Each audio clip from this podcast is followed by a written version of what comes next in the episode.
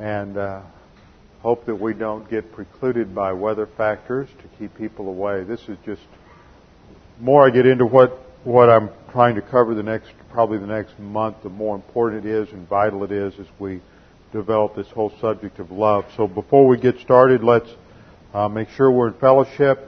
1 John 1 9, if we confess our sins, God is faithful and righteous to forgive us our sins and to cleanse us from all unrighteousness. So let's bow our heads together for a few moments of confession and then we'll be ready to go. Father, we do thank you so much for the tremendous privilege that we have and the freedom that we have to gather together as believers to look into your word. And Father, as we uh, dig into the depths of your word to discover all that you have for us and the uh, phenomenal assets you have provided for us as believers to face any and all problems and difficulties in life and to solve these problems through your resources, we are uh, indeed awed by all that you have done for us. Now, Father, as we study your word, we pray that you would help us to understand these dynamics so that we can put them into practice in our life. We pray in Christ's name. Amen. Now, this afternoon, as I sat at my desk to think about subject tonight and try to figure out how to communicate to you the importance of uh, personal love for God, I had a lot going on in my mind. It seems like the last few weeks, as I've been trying to get into this subject, I've been distracted with the, all the cares and trials of moving and everything else. And for the first time, I really had some time to think about this. This subject is so vital to understand what it means for us to love God. Unfortunately, today, so many believers don't have a clue as to what it means to love God. Oh, they talk about it all the time and they sing these songs like, Oh, how I love Jesus, and that uh, one chorus which I just despise, Father, how, Father, I adore thee, and uh, other songs, one that just ridiculous, starts off, love, love, love, love. All this talk about love, and very few people have the first clue as to what love is in the human realm. And that's exemplified just by the high rate of divorce and marriage failure today. Most people don't even have a clue as to what love is.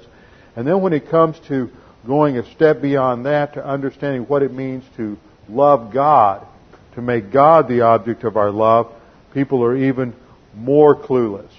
Unfortunately, they get together at these so-called worship services where they sing all these songs about how they love Jesus and they go home with a warm glow and they feel good about themselves and they feel wonderful about God. Unfortunately, God's probably bilious over the whole thing. You cannot love someone you can't, you don't know. Love is based on knowledge. Love that is nothing more than pure emotion is ridiculous. It's not love. It's just feeling. It's just warm fuzzies. It won't go anywhere.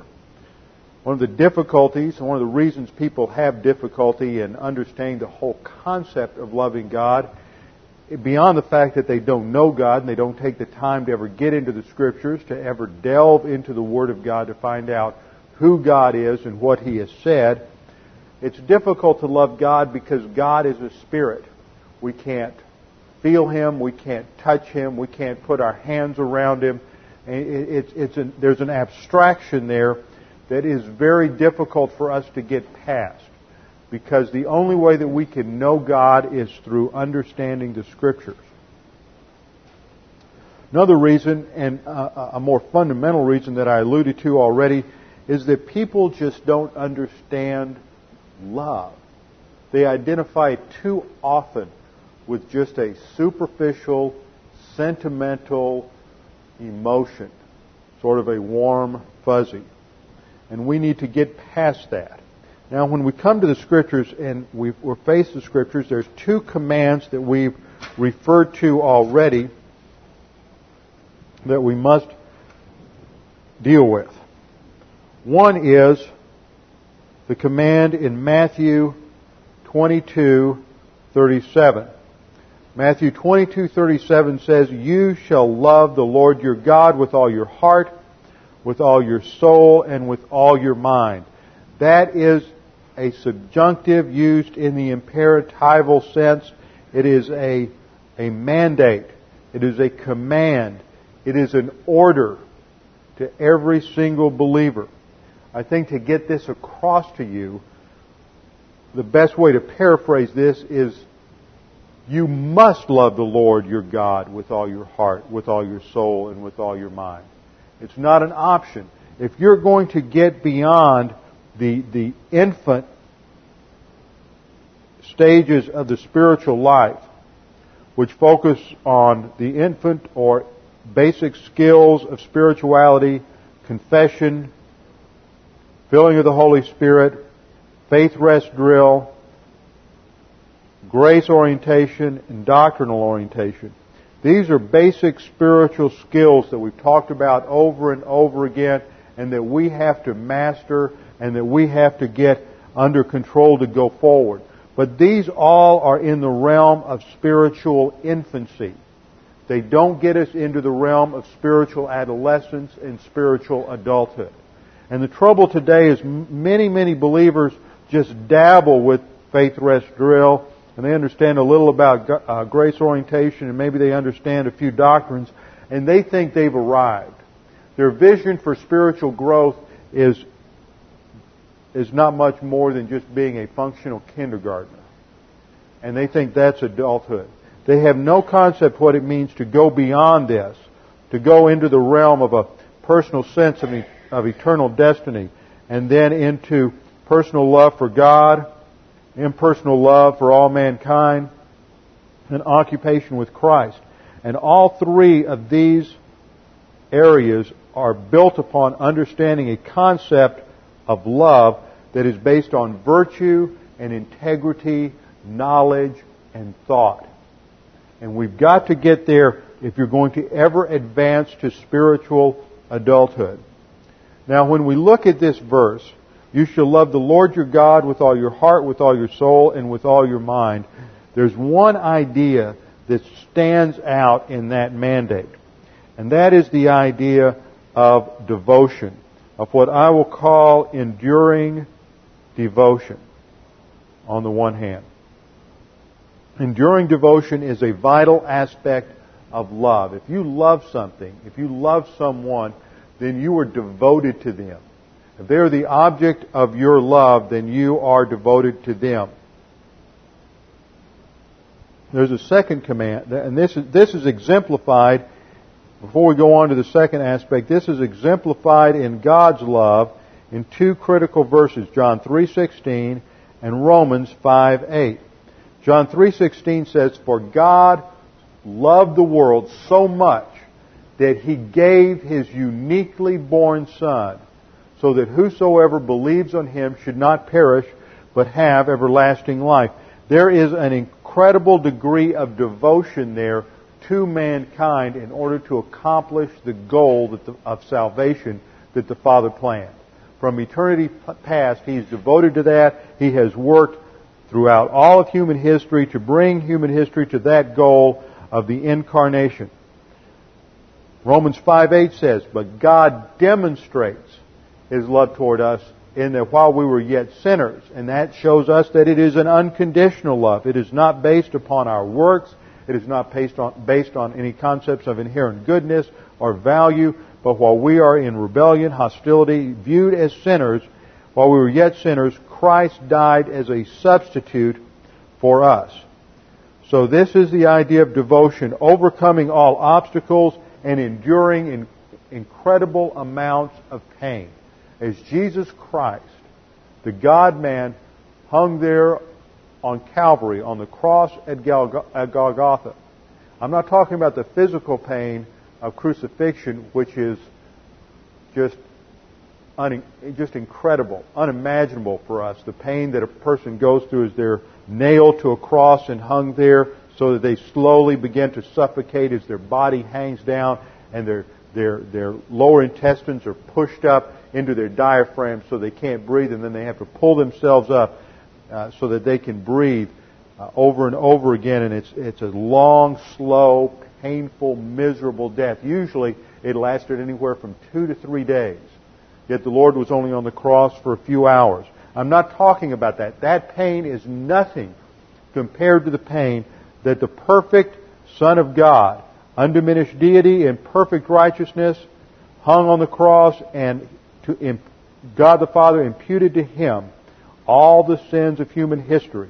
And he paid the price for every single sin ever committed in human history. All the atrocities, all the mental attitude sins, all the atrocities of somebody like Hitler or Stalin or Idi Amin or, or the Ayatollah Khomeini or Saddam Hussein, all of those are sins. He paid for every single one of them. Perfect God man, he who knew no sin, the scripture says, became sin for us. He endured all of that pain, all that miseries. He was separated from God the Father during those three hours of darkness on the cross. And during that time, he was judged for our sins. And that is in the Greek, the preposition huper, H-U-P-E-R, huper plus the genitive, indicating substitution. He died as a substitute. He who knew no sin was made sin as a substitute for us. So that is his devotion. It endures all obstacles, all pain, and is focused exclusively on the task at hand. That's the first aspect that we want to emphasize in what is involved in love. The second, which is more difficult for us to understand because it is so abstract, is the idea of fear. We are to fear the Lord. Now, what exactly does that mean? Let's go to a passage in the Old Testament, Psalm 33 8. Psalm 33 8 says, Let all the earth fear the Lord. We're to fear Yahweh. This is the called the sacred tetragrammaton. Tetragrammaton, tetra means four. Grammaton, the letters, the four letters. These are the four letters in the divine name, the Hebrew name for God. And what the, the Jews would never pronounce the divine name out of reverence. So whenever they came to these four letters, instead of pronouncing them, so we just sort of guessed that the pronunciation was Yahweh.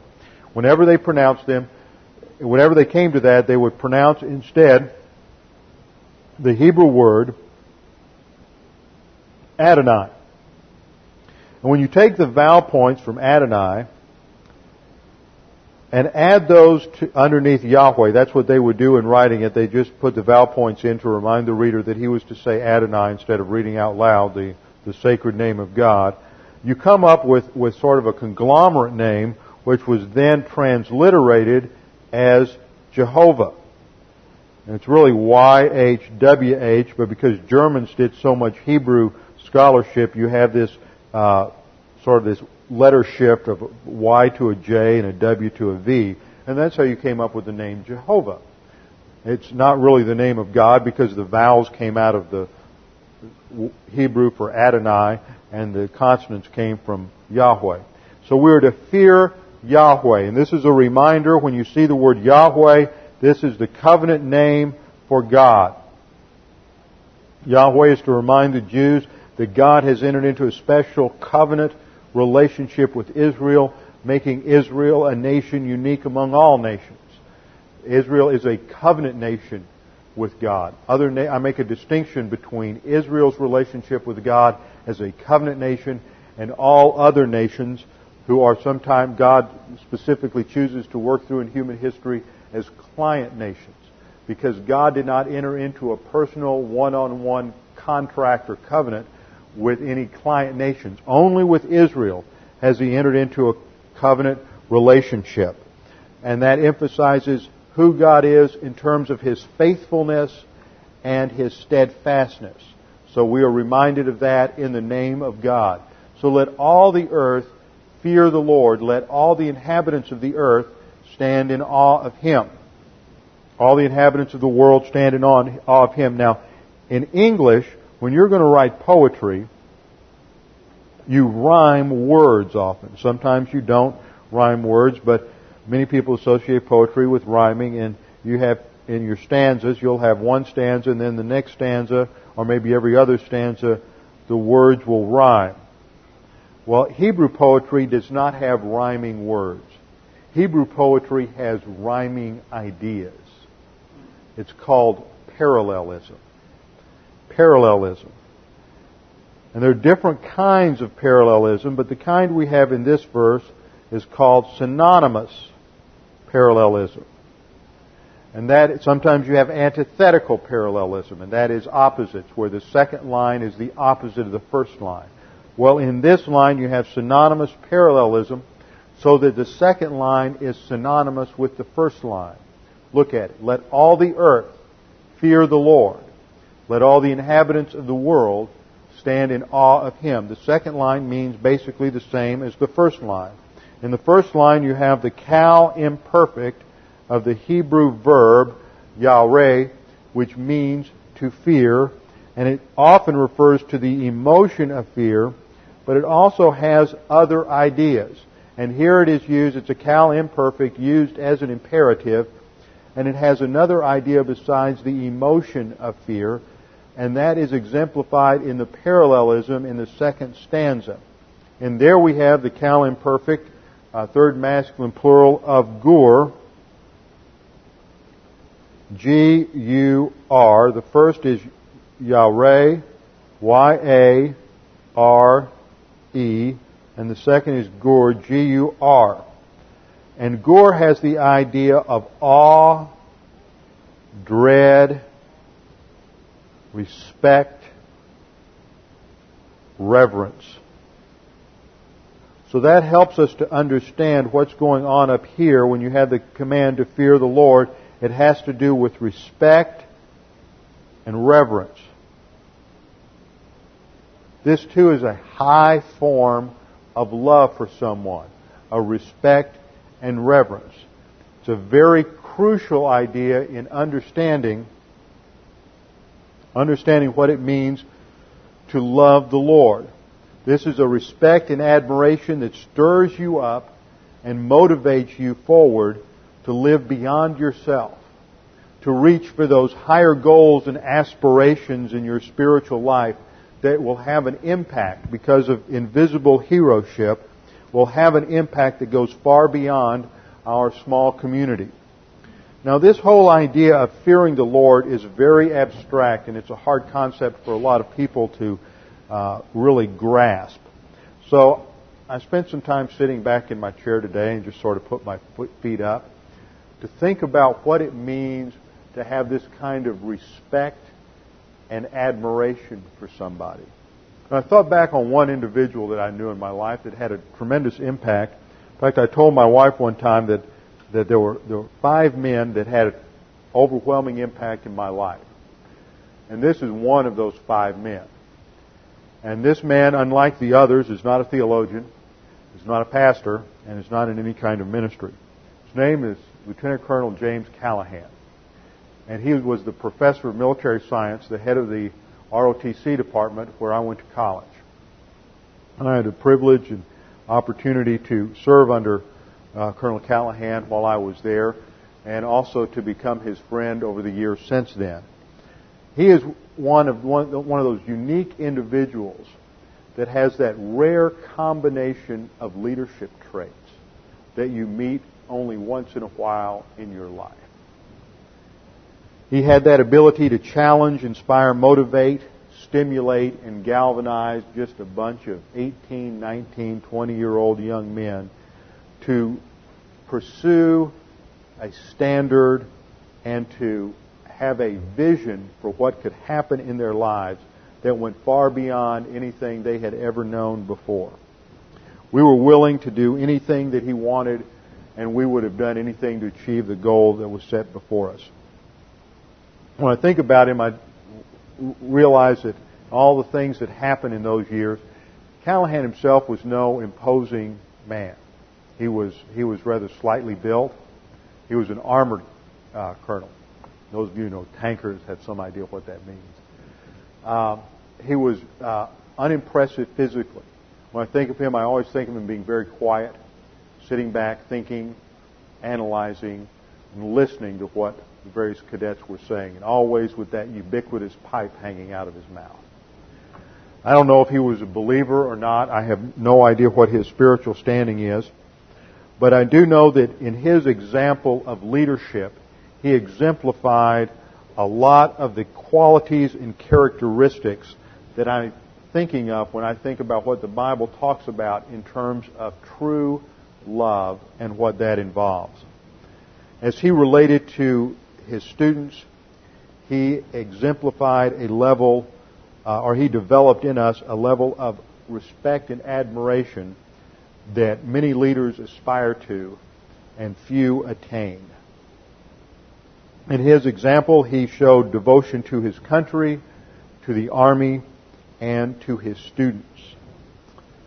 We developed a love for him and an admiration for him that was such that if called upon, we often said we would charge the gates of hell with a teaspoon of ice water if he asked us to. Now, I don't know if you've ever had the privilege to serve with or work for anybody who inspired you like that, but you don't want to cross it very often.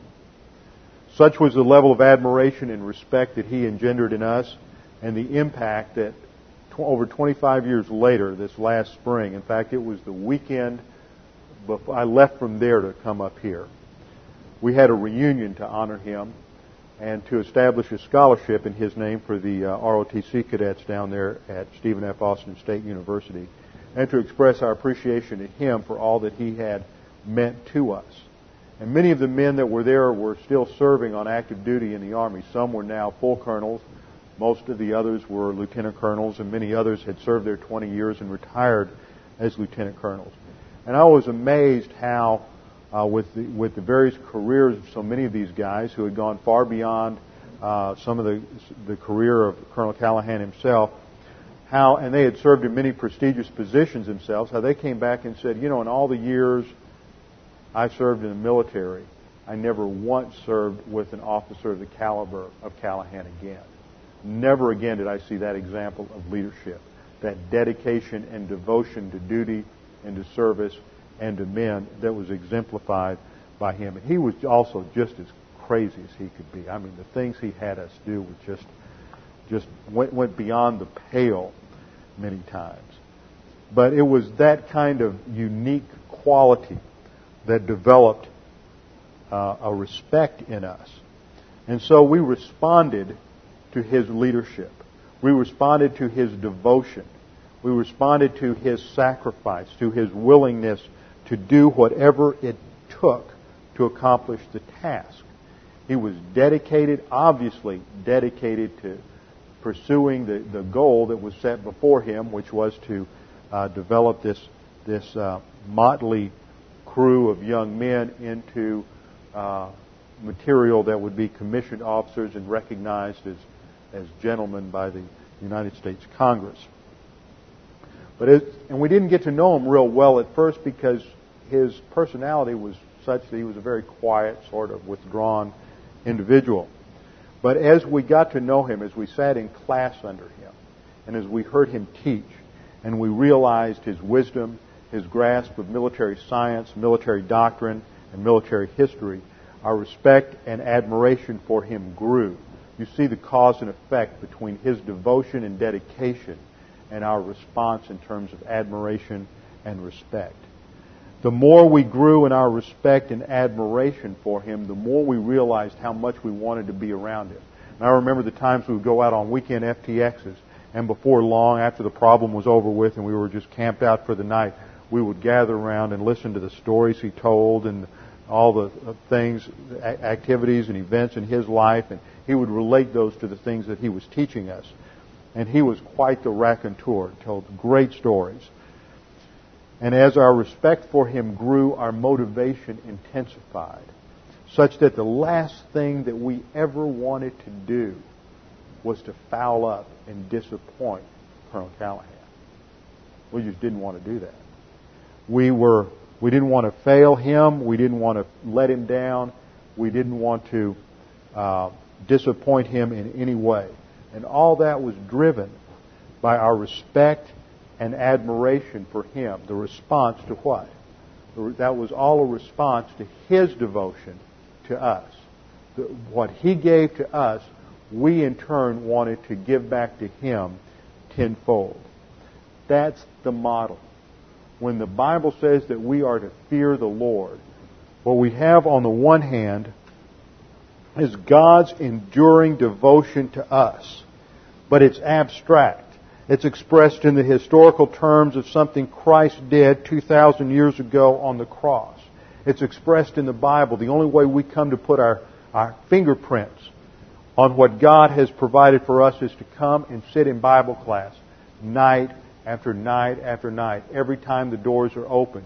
We exemplify our love for God through our enduring devotion to class, to be here. You know, sometimes we forget what it is to have doctrine taught. I was, I was humbled this last week. Last night I was talking to a friend of mine in, down in Houston and he told me, uh, he was saying, man, I just love getting tapes from up there and I passed them out to everybody and about a month ago, uh, a couple of months ago, he gave one to, uh, someone he knew and that he was served with in his, uh, uh, reserve unit. And a couple, he hadn't seen her for a couple of weeks, and he went saw her a couple of weeks later, and he said, "Well, did you listen to that tape?" He, she said, "Well, I've listened to it three or four times every day since you gave it to me. How can I get some more?"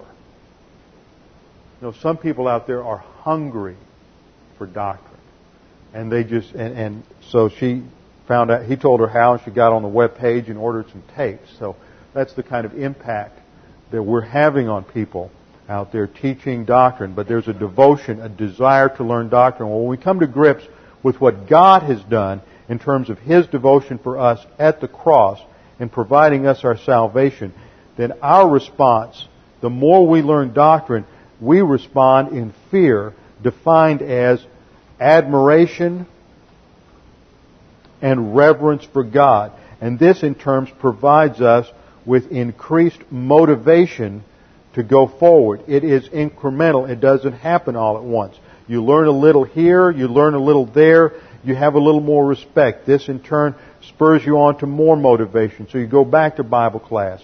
You go, you, you continue the cycle. You learn, you apply, you're overwhelmed with what God does. That drives you to greater reverence. And you see how the cycle continues and the cycle builds. And this is what it means to love the Lord. It's these twin ideas of enduring devotion and respect and awe for God. Look at how the Bible emphasizes this whole aspect of fear and awe for the Lord. Psalm 22:23 says, "You who fear the Lord, praise him." So this is at the very root of the whole idea of worship. Reverence and awe is the beginning of true worship. It's not singing. It's not how you feel. It is a mental attitude of respect for God that is in turn a response for learning about everything that God has done for you. You who fear the Lord, praise Him. All you descendants of Jacob, glorify Him and stand in awe of Him, all you descendants of Israel. Psalm 31:19. How great is thy goodness, which you have stored up for those who fear thee. What do we learn from this verse? We learn that God has a treasure house referred to here as His goodness. This alludes to divine blessing. What I call contingent blessings in time and in eternity. God has established these from eternity past, contingent blessings for each one of us. And it is totally dependent not on our works, but on our spiritual growth. We have to develop the capacity for these blessings or God will not distribute them to us. The only thing that limits them is our spiritual growth. You see, just like you as a, as a wise parent, you will not give your children certain gifts. Not because you don't love them or not because they have to earn them, but because you realize that when they're three or four months old, they're just not going to appreciate that brand new Corvette. you have to wait until they're 12 or 13.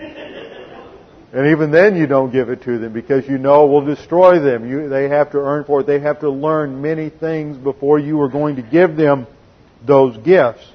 And that's exactly the way God operates. It's not a work system. It's God is not going to bless us beyond our capacity. Because if He does, it will destroy us and it will be meaningless. and this is tied to our developing personal love for God in terms of respect. How great is thy goodness, which you have stored up. That's contingent blessings on reserve, waiting for us to go to maturity. Which is stored up for those who have respect and awe of thee, which you have wrought for those who take refuge in thee before the sons of men. Psalm 33:18. Behold, the eye of the Lord, his, um, his careful watching, his careful care, is on those who fear him. The eye of the Lord is on those who fear him, on those who hope for his loving kindness. So here we see, and this is what's called emblematic, emblematic parallelism. I referred earlier to the way the, the uh, uh, Hebrew poetry parallels ideas and repeats ideas. Here it's the eye of the Lord is on those who fear him. In emblematic parallelism, the second stanza develops the thought. On those who hope for his loving kindness. So fear, i.e., respect and awe, is related to hope for his loving kindness. Now, this word, loving kindness, is a word that is much de- debated in the Hebrew. It is the word chesed. And it really has to do with God's faithfulness, His love, and His goodness. So it is God's continued, faithful, enduring love. That's what Chesed is talking about. Hope here has the idea of our confidence. Hope in the Bible never refers to some kind of uncertain, wishy-washy future, but it refers to a confident expectation in what? In the faithful, enduring love of God. So the eye of the Lord is on those who fear Him, and fearing Him is related to confidence, and confidence is, is related to our future. This brings in problem solving device number six, which is a personal sense of an of, uh, eternal destiny, and then faithfulness and love. So we see here two of our stress buster ideas. Personal sense of eternal destiny, we know where we're headed. We're living today in light of eternity. We're making decisions today because we know that being in Bible class, learning doctrine, growing spiritually prepares me for my eternal destiny in heaven. If I'm headed for heaven, I want to arrive there and have some capacity for where I am. And when I land there, I want to look around and go, oh, I'm in heaven. There are a lot of believers who are going to land there and go, where am I? Because they haven't learned anything. They just know it's not hot, so they're happy. And that's about as far as it's going to get for them. Personal sense of enduring dest- uh, of eternal destiny. This is problem solving device number six. And then our personal love for God is related to loving kindness. And this is our stress buster problem solving device number seven. Let's go on. Psalm 34 7. What I'm doing here is overviewing some of these passages that stress this idea. This is a continuous theme throughout the scriptures. The importance of having that personal love for God. And let me tell you where I'm headed with this, because this is why everybody in this congregation needs to be here. Because everyone in this congregation is either married or is going to be married, probably, or has some relationship with someone. And this whole concept of God's love for us is what undergirds everything God says about marriage, the duties and responsibilities and the leadership of the man, and the duties responsibility of the wife. And that's where we're headed in Ephesians chapter 5 and uh, 1 Peter and several other passages. We're going to take time out from our overall study because in the context of James, where we're studying, the issue is tests and trials. It's also how to overcome temptation, which is where we're going to come in the verses we're about to get to. But one of the greatest area of tests in life is people testing especially the people we live with and the people we love. because we're two sinners living under the same roof, and so we have a lot of testing that goes on there. And the only way to overcome that is through imper- is through first personal love for God and impersonal love for all mankind. And if you don't have personal love for God to motivate you through the tough times, and if you don't understand some things about impersonal love, which is described in 1 Corinthians 13 and many other passages, then you will have a very difficult time making a success of a marriage. And the trouble with most marriages is most people don't have a clue as to what love is. They think it has to do with some feeling, so as soon as the feeling's gone, there goes the marriage. And so what we have to do is, is these things work together in tandem. Personal love for God and impersonal love for mankind or unconditional love for man. They work together in tandem and they become the foundation for success in every single category of human relationship. And so if we're going to pass the tests that relate to people, then we have to master these two stress busters, these two spiritual skills. And if we're going to master them, then we have to begin with some understanding of what love is, and it starts with personal love for God. Has two aspects, enduring devotion, and secondly, respect. Awe, reverence. Psalm 34 7 describes the protection special protection that God gives to those who fear Him. Now, not every believer fears Him. Romans 8:28 says, "And we know God causes all things to work together for good." What? To those who love God, not to every believer, but to those who love God, to those who have developed this ability to have a personal love for God the Father. He works all things together for good. In terms of adversity, He is the one who is working behind the scenes to produce what? The, this uh, ble- uh, suffering for blessing to advance us in spiritual maturity. So it's directly related again to personal love for God. But there is a special protection. The angel of the Lord. Here that refers to the Lord Jesus Christ in the Old Testament economy the pre-incarnate Christ, the angel of the Lord encamps around those who fear him and rescues them. He is pictured as the deliverer of the Old Testament saints. Psalm 34:9. O fear the Lord, you his saints, for to those who fear him there is no want. There is no lack. There is no need. What does Psalm 23:1 said? The Lord Yahweh is my shepherd, I shall not want. There is no lack. God provides everything. He has given us everything we need for life and godliness. There's one thing that I hope you get out of what I'm communicating on Sunday morning that I want to start stressing more and more. As we go over the whole salvation package, everything Christ did for us on the cross.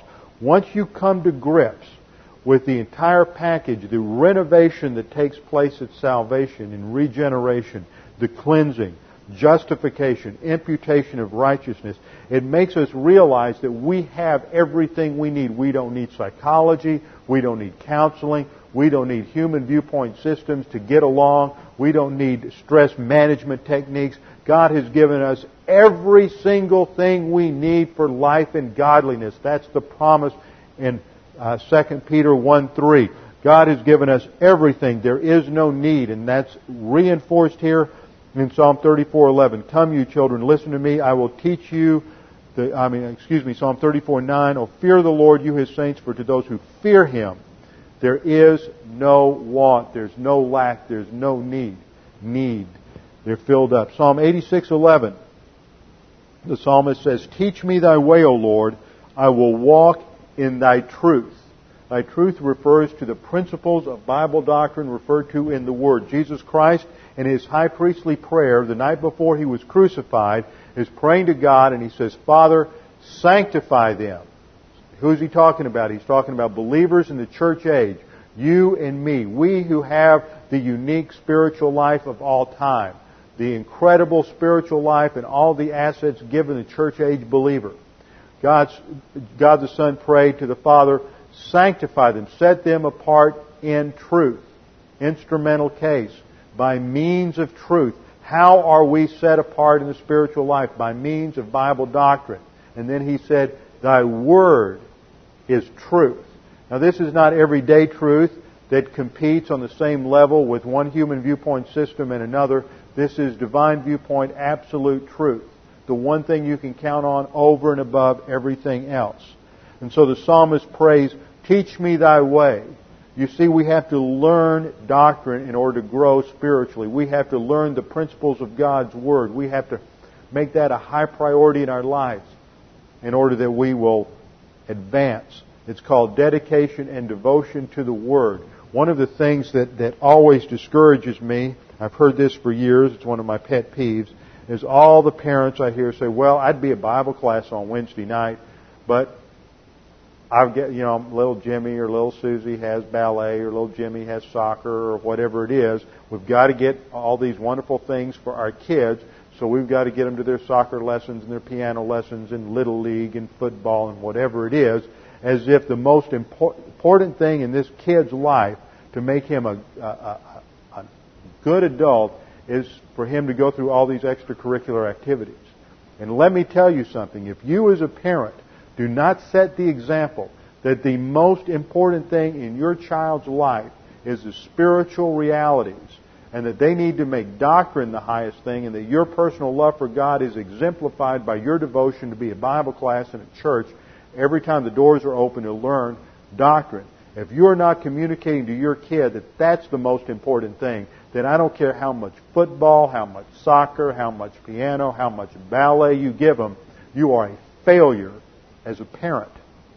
Because you need to exemplify to them that the most important thing they can do with their life is dedicated to Scripture, to doctrine, to spiritual life, to spiritual growth, to glorifying God. Because when it's all said and done, the only thing that survives is spiritual maturity. The only thing that goes beyond the grave is spiritual maturity. And if that's not communicated to your kids, it doesn't matter what else you do, you're a failure. Psalm 86:11 Teach me thy way, O Lord, I will walk in thy truth. Unite my heart to fear thy name. Psalm 103:11 For as high as the heavens are above the earth, so great is his loving kindness. There's our word again, chesed. His faithful covenant love. So great is his faithful devotion to those who what? who fear him, those who reverence and awe, have awe and respect for God. Psalm 103:13.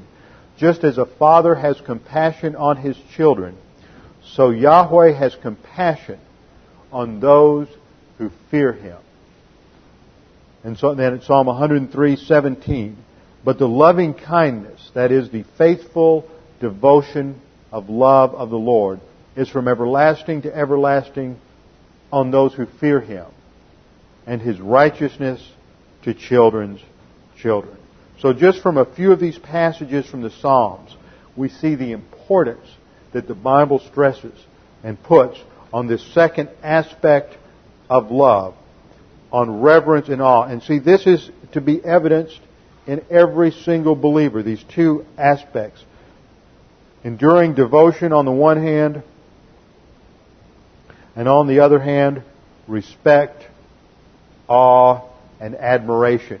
This is what drives us. This is what provides the motivation to stimulate you, to push you forward in the spiritual life to spiritual maturity. Because the last thing in the world you want to do is to let God down. The last thing in the world you want to do is to disappoint the Lord. Because as you grow to a greater understanding of all that God has done for us and supplied for us and provided for us. The last thing you want to do is to let Him down, and it moves you forward in your spiritual growth. So we're told that all respect, admiration is necessary for any advance in understanding God and in application of doctrine. And we see this principle in two key passages. That's Psalm 111:10 and Proverbs 1:7. And they say almost the same thing. Psalm 111:10. The fear of the Lord is the beginning of wisdom. The beginning of wisdom, the starting point. So you have your basics down here. But if you want to go forward in wisdom, now what is wisdom? This is so important. Wisdom comes from the Hebrew word, or translates the Hebrew word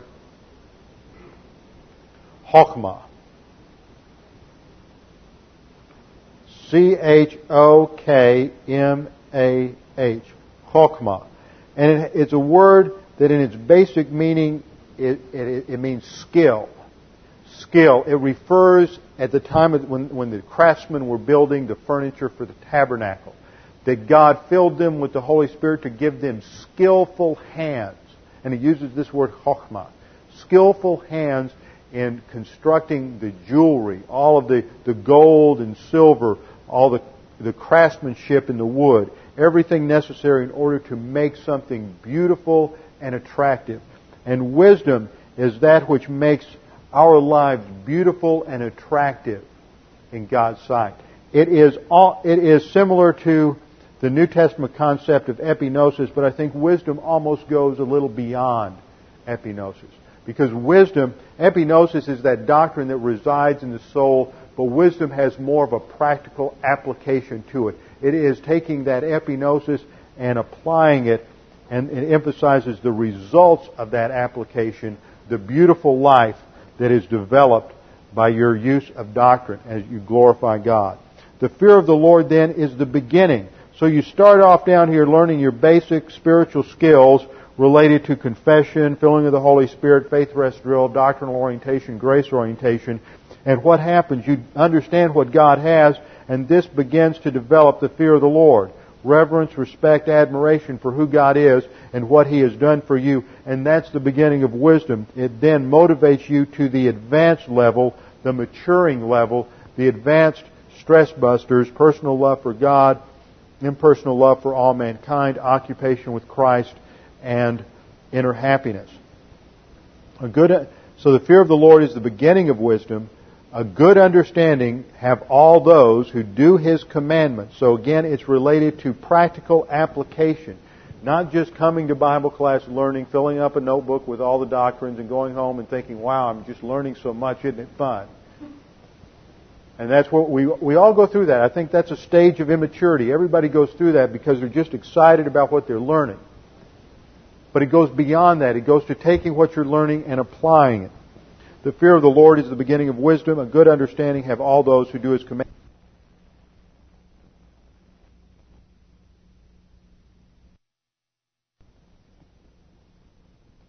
Forever. And then Proverbs 1 7 says, The fear of the Lord is the beginning of knowledge. Fools despise wisdom and instruction.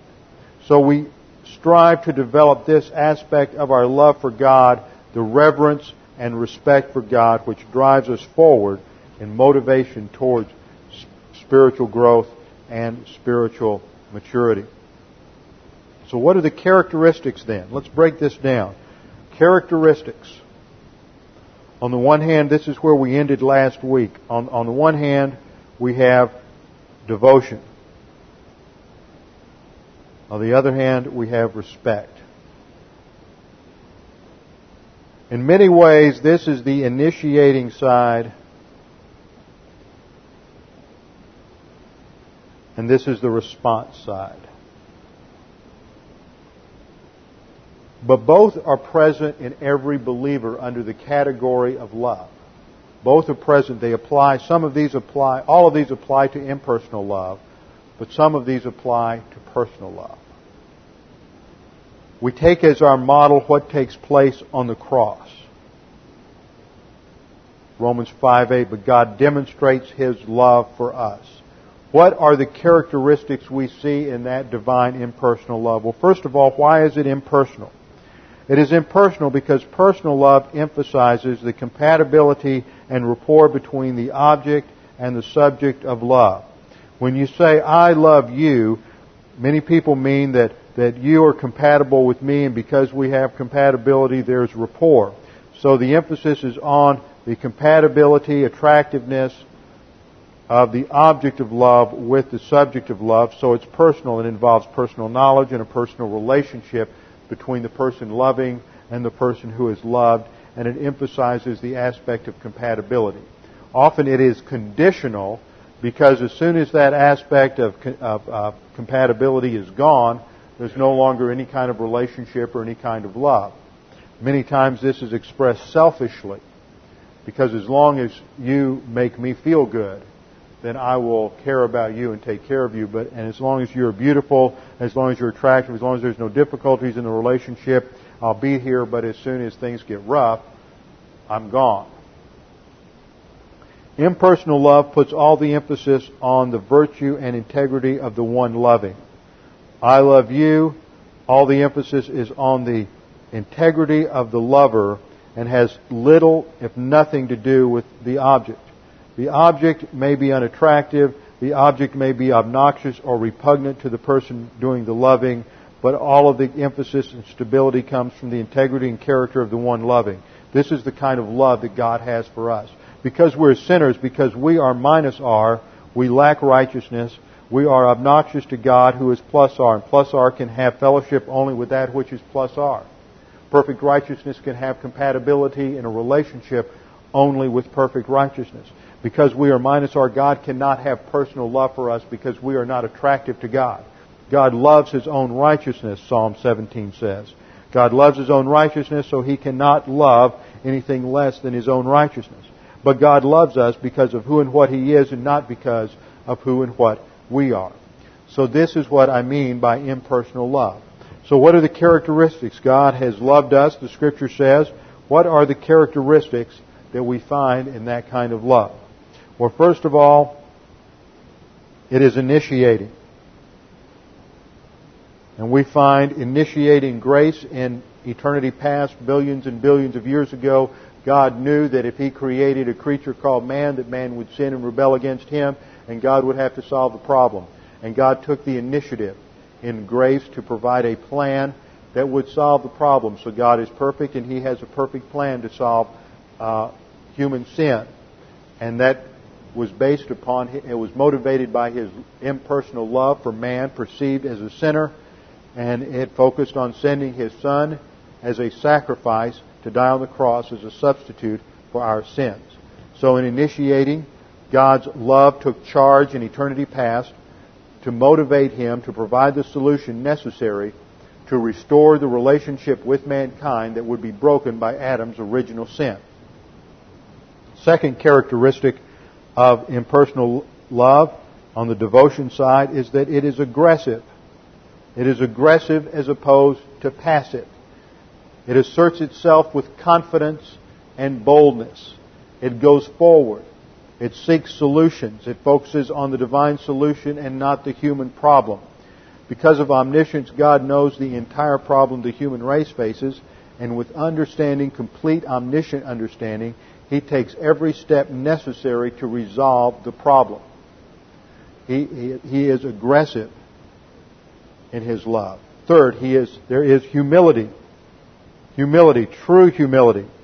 Humility is the attitude of a servant this is expressed in various passages in the New Testament, Matthew 20, 28, and Mark 10, 45. Turn with me to Matthew 20, 28. This is basic to all impersonal love.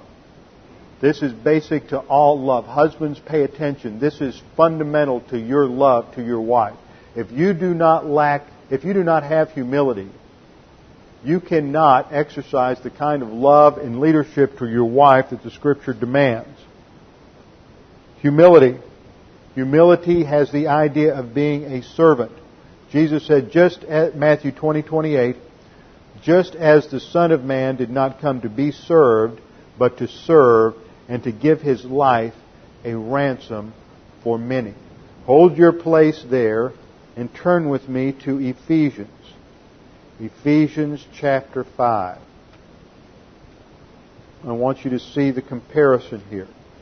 Ephesians chapter 5, verse 23. Excuse me, verse 25. Here's the mandate to husbands. Now, I'm, no, next week the men aren't going to be here and all the ladies are going to be here because, man, they're going to want to hear when I come down on the husbands. And then it'll be reversed the next week. Husbands, it's an imperative. Let's get the force of the imperative. Husbands, you must love your wives in the same way Christ loved the church. That's what that's saying. Not an option, guys. You must love your wives in the same way Christ loved, uh, loved the church and what? And gave himself up for her. How do we understand that? Go back to Matthew 20. Matthew 20. Let's look at the context. This is one of those great little stories, and you just love to poke fun at, at, at, at uh, James and John because the, the, the humanness comes across. Go back to verse 17. Jesus was about to go up to Jerusalem. He took the disciples aside by themselves. And on the way he said to them, Behold, we're going to Jerusalem, and the Son of Man will be delivered to the chief priests and scribes, and they will condemn him to death, and will deliver him to the Gentiles to mock and scourge and crucify him, and on the third day he will be raised up. Then the mother of the sons of Zebedee, just like a mom, I want to make sure my boys get everything they ought to get. I mean, they're good boys. Then the mother of the sons of Zebedee, that's James and John, came to him with her sons. These guys must have been embarrassed. How would you guys like it as adults if your mom grabs you, you know, come on, boy, come on, we're going to go see Jesus and we're going to find out which one gets the prize bowing down and making a request of him. And he said, What do you wish? He said to him, Command that in your kingdom these two boys of mine may sit on your right hand and one on the left. I'd be embarrassed down to my socks. But Jesus answered and said, You do not know what you're asking for. Are you able to drink the cup that I am about to drink? And they said to him, We are able. What arrogance. What ignorance that they had. Because the cup that he's talking about is going to the cross. He said to them, My cup you shall drink, but to sit on my right and my left, this is not for me to give. But it is for those for whom it has been prepared by my Father. And hearing this, the ten became indignant with the two brothers. Jealousy erupts among the disciples. And Jesus called them to themselves and says, Boys, we have a teachable moment now. We're going to find out what leadership is all about. Leadership is not like the Gentiles see leadership, which is lording it over people and asserting their authority. And how many times, when we come to these passages that deal with the relationships in a marriage, do we hear people phrase it in terms of authority and sound um, very autocratic in the way it is expressed? But hearing this, but, but that's not what we see here. We don't see an autocratic emphasis on authority as much as we see a humble emphasis on being a servant as being fundamental to leadership. Guys, I see the difference as being not asserting your authority, but emphasizing your leadership role in the home. Jesus goes on in verse 26, it says, It's not so among you, but whoever wishes to become great among you. If you want to be a great among you in any category of life, men or women, whatever your field of endeavor is. If you want to be a great leader, this is the principle, the divine viewpoint principle on leadership. Then you shall be a servant. That means those whom you seek to lead, you will seek to serve. You put their needs first, elevating them. That means you dedicate yourselves to being the best you can be in whatever it is, whatever the field of learning is that you're in. Whatever your field is, you learn it to the best of your ability so that you can help them be successful by transferring your knowledge to them.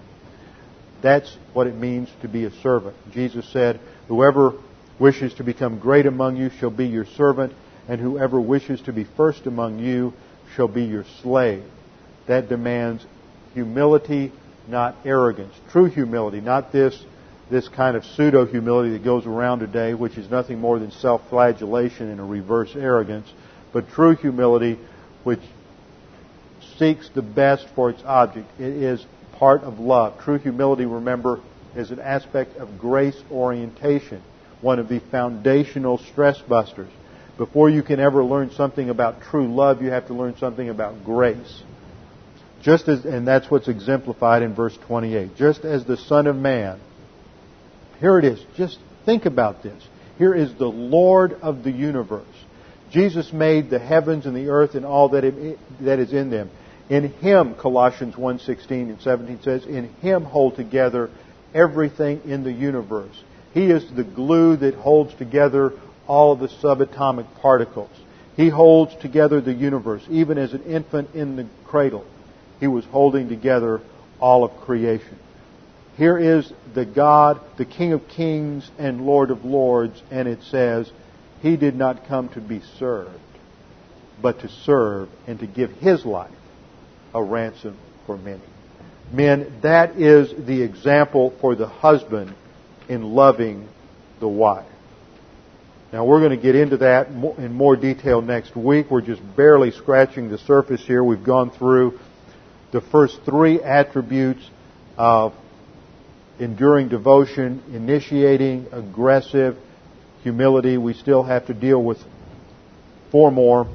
And then we have to get into the characteristics related to respect. And from there, we'll get into how this applies to various relationships, especially in marriage, and how those marriages impact the angelic conflict. So we're just starting. It may be a while before we press on in James, but we have a lot of important material to cover, and nobody in this congregation ought to miss it. Let's bow our heads together and close in prayer. Father, we do thank you for this opportunity to look at your word, for the example that you have set for us in what true love is all about and true leadership, in terms of service, in terms of devotion, in terms of dedication and consecration to the task. Father, we pray that as we study these things, that they would revolutionize our thinking in terms of our relationships, especially in terms of our marriages and families, and that as we learn more about what you have done for us, that our thinking would be transformed, our motivation would be energized, and we would go forward with enthusiasm in our spiritual life. We pray this in the name of Christ our Savior.